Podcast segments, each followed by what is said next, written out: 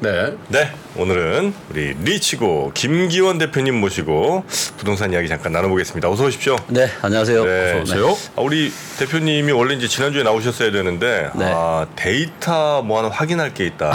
그래서 급하게 약속 오늘로 미루신 거예요. 네, 음. 네. 그렇더라고. 혹시 무슨 데이터를 이렇게 급하게 확인하셔야 되냐? 추석 연휴가 길어서 데이터가 좀 네, 덜 나왔다는 거. 데이터가 좀 늦게 나왔고요. 제가 네. 이제 9월 달부터 누누이 말씀을 드렸지만 네. 어, 10월 달이 너무너무 중요하다. 그래서 10월 달에 네 가지 지표를 좀 봐야 되고 이미 일부 데이터가 이제 8월 중후반부터 좀 안 좋아지고 있다. 이런 말씀을 제가 좀 드렸어요. 음. 네. 근데 여기 이제 추석이 좀 있다 보니까 추석에 이제 데이터가 안 나온 거예요. 음, 근데 가장 최신 데이터가 지난주 이제 금요일 날 나왔습니다. 음, 네, 따끈따끈하게 나왔고 아, 너무나도 안타깝게도 예, 제가 예상한 그 안 좋은 그림대로 가요? 방향으로 지금 가고 있습니다. 아, 왜냐면 우리 표정은 전혀 안, 안, 안 안타까워. 아, 왜냐면 내가, 맞, 내가 맞았거든.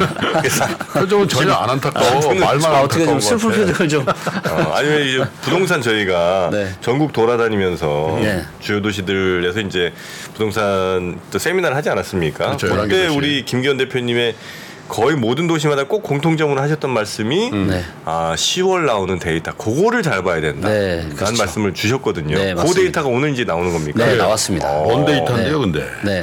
아, 요게 이제 어떤 데이터냐면요. 네. 일단 화면을 한번 보시면 네.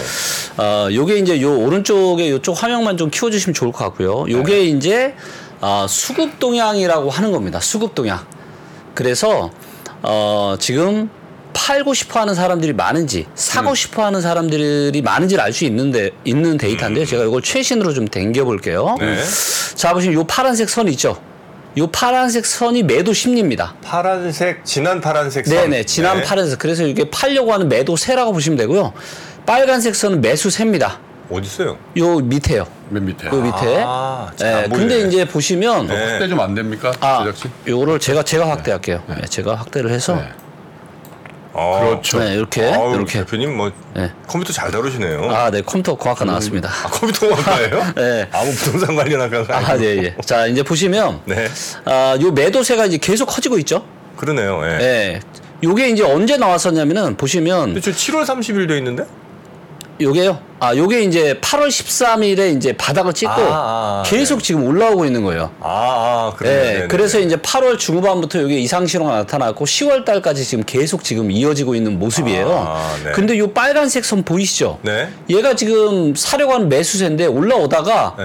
지금 여- 얘가 또 다시 꺾이고 있어요. 그러네요. 그러니까 지금 명확하게 시장에서 이야기하고 있는 말은 뭐냐면 음. 팔려고 하는 사람들 매도세는 많아지고 음. 매수세는 다시 줄어들고 어. 있다는 거예요. 그 변곡점이 언제쯤이에요? 꺾이는 변곡점은 점이 언제쯤이죠, 저게? 요게 변곡점이 이제 그 네. 8월 한 20일 정도. 아. 예, 바로 요때가 이제 요때 이후로 바뀐 거죠. 그래서 제가 이거를 정말 유심하게 봐야 된다. 그리고 맞아요. 10월 달 데이터가 너무너무 중요하다. 맞습니다. 음. 물론 아직 10월 달이 끝나진 않았지만 아마도 지금 뭐 이 추세대로 지금 계속 좀 가지 않을까 생각하고 있고요. 음.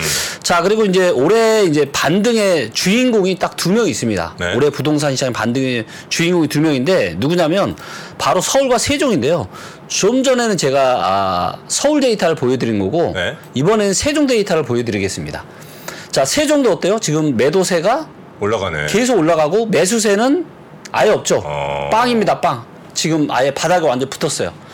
그래서 올해 반등을 이끌었던 가장 어, 주요 도시 두 개인 서울과 지금 세종에서 상당히 지금 안 좋은 흐름이 나타나고 있고 만약에 이게 아마 10월 달 말까지 음. 계속 진행이 된다라면은 아마 몇 달 후부터 네. 예, 몇- 요런 징조가 언제 나타났었냐면 네.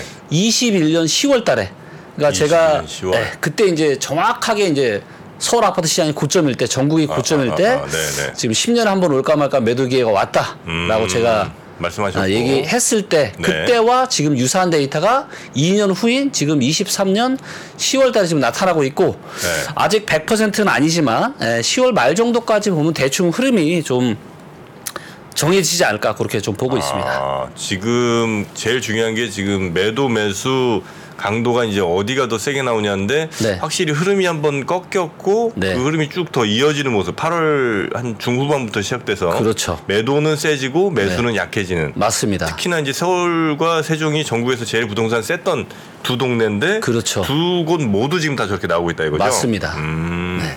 아, 정리를 원래 이렇게 잘하셨나요?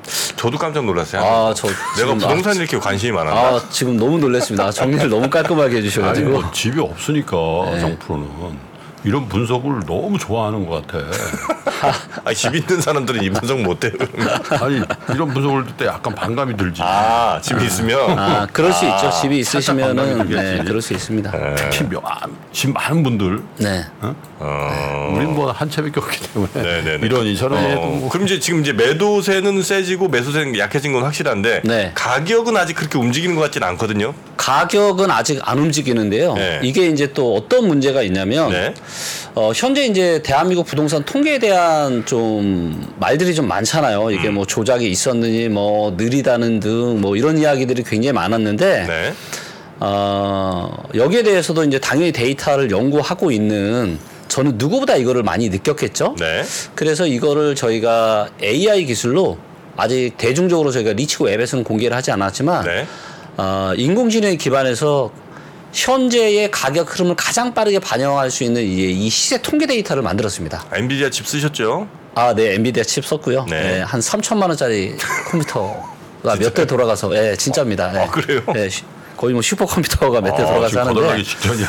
예, 돈을 너무 많이 써. 예, 자, 지금 이제 보시면, 네. 이 화면 한번 보시면, 예, 요게 이제 저희 리치고 시세가 반영이 된 뭐예요 이게? 데이터고, 요게 이제 플라워 차트라고 하는 건데, 클라우드. 전국의 매매가와 전세가를 한눈에 볼 수 있는 차트고요. 얘가 이제 왼쪽으로 가면은 한눈에 안, 보- 안 보이는데요. 아, 안 보여요? 아니 한눈에 네. 뭐? 아. 아, 이게 좀 헷- 헷갈리실 수 있는데 이게 좀 익숙해지면은 되게 편한 차트인데요. 얘가 이제 왼쪽으로 가면은 매매가가 떨어지는 거고 오른쪽으로 가면은 매매가가 올라가는 거예요. 근데 세종 같은 경우는 지금 네. 올라가다가 왼쪽으로 가네. 꺾였죠. 아. 그리고 이제 리치고 시세 통계의 좋은 점이 뭐냐면 네. 10월 달에 10월 달 데이터가 나와요.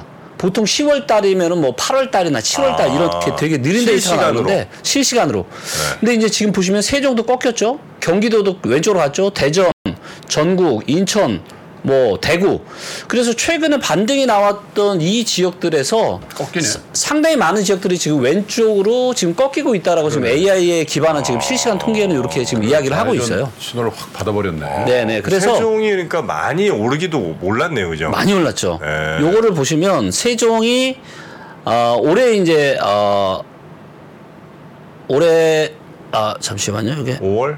아니요 아니요. 올해 일월. 1월 달에 바닥 찍고 2월 달부터 올라왔거든요. 아. 근데 다른 부동산 통계 데이터를 보면 뭐 4월, 5월 이렇게 나오거든요. 네. 그래서 굉장히 발 빠르게 그래서 이제 대부분 부동산은 무슨 얘기냐면 부동산 현장 가야 된다. 음. 왜냐하면 통계상으로 올랐을 때 딱 가면은 이미 몇 달 전부터 올라 있거든요. 네, 이런 네, 네. 문제점들이 많기 맞아. 그 때문에 시간차가 있긴 있더라. 그렇죠. 그래서 이거를 지금 데이터로 부동산원 뭐 이런 이제 데서. AI에 기반한 지금 실시간 이런 데이터를 저희가 만들어서 음. 네. 아. 지금 아마 조만간 배포가 좀 되지 않을까 싶습니다. 네. 그 리치고 홍보는 좀 이따 해드릴 테니까 네, 네. 일단 부동산 가격부터 확실히 네. 좀 알려줘봐요. 지금 홍보가 네, 아, 네. 지금 저 시황이 5대 5야 지금. 야, 일단 어렵단 얘기야.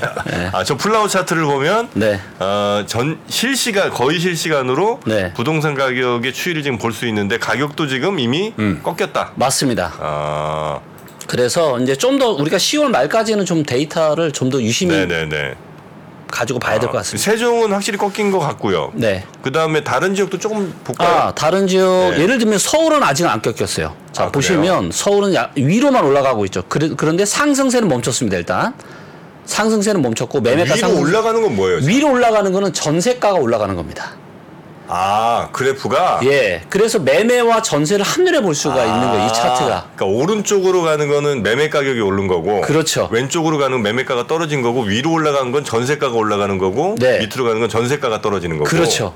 그러면 전국의 모든 지역을 한눈에 다 볼 수가 있어요. 최고 안 좋은 게 이거네. 이쪽으로 쭉 가는 거네. 맞습니다. 예, 아, 왼쪽 이거 밑으로 빠지고 떨어지는 게 전세가 제일 안 좋은 거죠. 아, 우상단에서 네. 좌하향으로 좌하향. 네, 네. 내려가면 그래서 굉장히 긍정적인 거는 지금 이제 그래도 전세가는 여전히 지금 상승을 하고 있고 제가 네. 뭐 전세를 누누이 말씀드렸지만 전세 매물은 급감하고 있고 전세라 전세는 이미 거래량이 굉장히 많은 거래량이 터졌기 때문에 네. 전세는 특별한 경기 침체 이슈만 없다라면은 꾸준하게 우상향할 가능성이 높습니다. 대구는 전세가 많이 빠졌네요. 그죠? 네, 대구는 뭐 예, 공급이 워낙 많아요. 네, 근데 이제 대구도 7월달 이후로는 전세가가 조금씩 지금 오르- 위로 올라가고 있잖아요. 아. 네, 네, 네, 네, 네. 야, 예, 우리 그때 세미나 전국 세미나 할 때 대구를 제일 먼저 했는데 네. 그 세미나 장소 예, 네. 그때 정부를 안 왔잖아. 대구는 못 갔죠. 사방에 다 신축이야.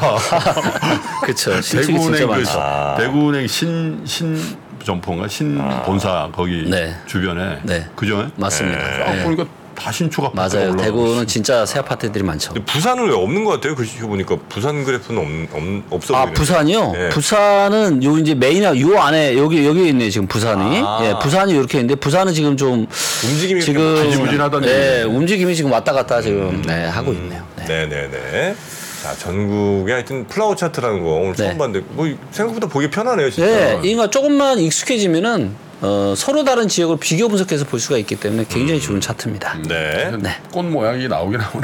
네, 네. 색깔도 그렇고. 자 그럼 네. 이제 가격은 이제 돌아선 것 같고요. 그렇죠. 그럼 가격이 돌아서서 뭐 0.03% 빠지고 끝날 것 같으면 사실 의미도 없잖아요. 맞습니다. 어느 정도의 폭과 어느 정도의 기간으로 혹시 빠질 거라고 혹시 데이터에선 이야기하는지. 음, 네, 이거는 이제 얼마나 빠질지를 우리가 이제 뭐 통화량이나 음. 그 다음에 이제 주택 구매력 지수나 그다음 네. 에 PIR이나 이런 것들로 어느 정도 저희가 가늠을 좀 해볼 수가 있는데 네. 어, 전국적으로 시도별로 차이가 좀 있습니다. 음. 근데 이제 작게는 10에서 15%. 앞으로 예, 앞으로 정말 작은 곳들이요. 그리고 많은 곳들은 20에서 30% 이상 빠질 수 있다라고 데이터는 이야기하고 있죠. 야 제목 바꿔라. 제목 바꿔. 충격적인 데이터. 네. 아 진짜 이거 이게 적게는 10에서 15% 네. 지역에 따라서는 2, 30% 이상 네. 부동산 가격이 네. 하락할 가능성이 높다. 네. 2000, 2022년도에 그 고점 대비 얼마나 빠졌었죠? 어, 2022년도에 서울 기준으로 실거래가 기준으로만요 22% 빠졌습니다. 어, 그거보다는 덜 빠지지만 그래도 그 정도. 그거나 그 이상도 빠질 수 있죠. 그러니까 그거 빠진 게 빠졌다가 지금 조금 뭐 더 올라오긴 네. 아, 했지만 상당히 지금 반등이 많이 나왔죠. 그러니까 거의 80% 이상 네 올랐어요. 맞아요. 서울 같은 경우는 그러니까 고점 대비 고점 대비 80%까지 80% 갔어요. 이상 회복했어. 아, 그게 이제 지역마다 다른데 네. 좀 15억 이상 대출이 안 됐던 그런 지역들은 반등세가 굉장히 강해서 음. 음. 전고점까지는 아니지만 거의 이제 근처까지 한 7, 갔어요? 80%까지 강남서부 올라왔는데 송파 이런 데 거의 다 근데 이제 전고점. 노도강이나 이런 데는 네. 영끌에서 사신 분들이 너무 거기는 좀, 많았잖아요. 네, 그 시기에 그러다 보니까 이제 대출에 대한 부담들이 있다 보니까 그 지역들은 좀 여전히 좀 힘을 못 쓰고 있죠. 아, 그럼 거기서도 또 더 한 1, 20% 이상 이렇게 빠질 수도 있다는 말씀이신 네, 거잖아요. 빠질 수 있습니다. 그리고 이제 이거를 또 뭐를 통해서 알 수가 있냐면은 네. 저희가 이제 좀 이따 경매 얘기를 좀 더 디테일하게 하겠지만 네. 경매 시장을 보게 되면 지금 경매 매물 건수가 계속 늘고 있어요. 아 그래요? 네, 주거용 같은 경우가 계속 경매 건수가 지금 늘고 있고 그리고 지금 같은 경우도 서울 기준으로 지금 강남 서초 이거 이거 잠깐 보시죠. 네. 보시면 지금 제일 지금 좋다라고 하는 이 반포 쪽에도 지금 보시면 경매 물건이 굉장히 그게 많죠. 뭐예요? 경매 나온 거예요, 저게? 네, 요 이제 까만 게 경매 물건이 있어요. 어, 이렇게 뜬 오. 겁니다. 500세대 이상짜리 아니, 아파트들 무슨 그 중에서도 반포의 경매가 저렇게 많아? 네, 이렇게 많아요. 그리고 이제 뭐 정말 좋다고 하는 압구정에도 지금 이렇게 보시면 경매가 이렇게 예, 그러니까 나- 이제 어, 압구정 대출을 현대도 안 경매가 껴서 어, 샀었던 예, 음. 이런 지역들마저도 경매가 굉장히 많이 나오고 있고 어. 지금 경매 그러니까 아, 지금 좀 도움되는 말씀도 좀 드려야 되는데 지금 부동산을 어, 현물 그러니까 시장에서 사는 거는 제가 보기에는 상당히 좋지 않습니다. 왜냐하면 경매에서 이미 어, 작게는 10에서 15% 많게는 20% 가까이도 살 수 있어요. 수도권에서 이미 가격 그렇게 차이가? 낙찰이 되고 있고요. 시장가에 20% 싸게 예. 그러니까 강남 수, 20억이면 16억에 사요. 그렇죠. 경매로? 아, 강남 서초도 10에서 15%. 일부 지역들은 최대 한 20%까지 싸게 살 수가 있거든요. 어. 경매 물건들은 갈수록 많아지고 있고. 그다음에 이제 상업용 부동산 같은 경우도 네. 그거 더 빠지지 않아요? 아, 제가 아, 제가 이제 또 누누이 얘기하잖아요. 음. 24, 25, 26년은 경매에 지금 황금 시대가 올 거다라고 제가 지금이라도 경매 이야기를 배워요, 하고 그러면? 있잖아요. 근데 이미 시작이 됐어요. 자, 이거를 보시면 어, 56세인데? 빨리 배우세요. 잠시만요. 네, 어, 경매가 지금 앞으로 한 네. 3년이 황금기일 거다. 황금기죠. 왜냐하면 어, 데이터를 보잖아요. 거래 금액 데이터를 보면은 네. 코로나 초저금리 시대에 영끌에서 아파트, 오피스텔, 건물, 토지 산 게 데이터로 다 보여요. 그렇겠죠.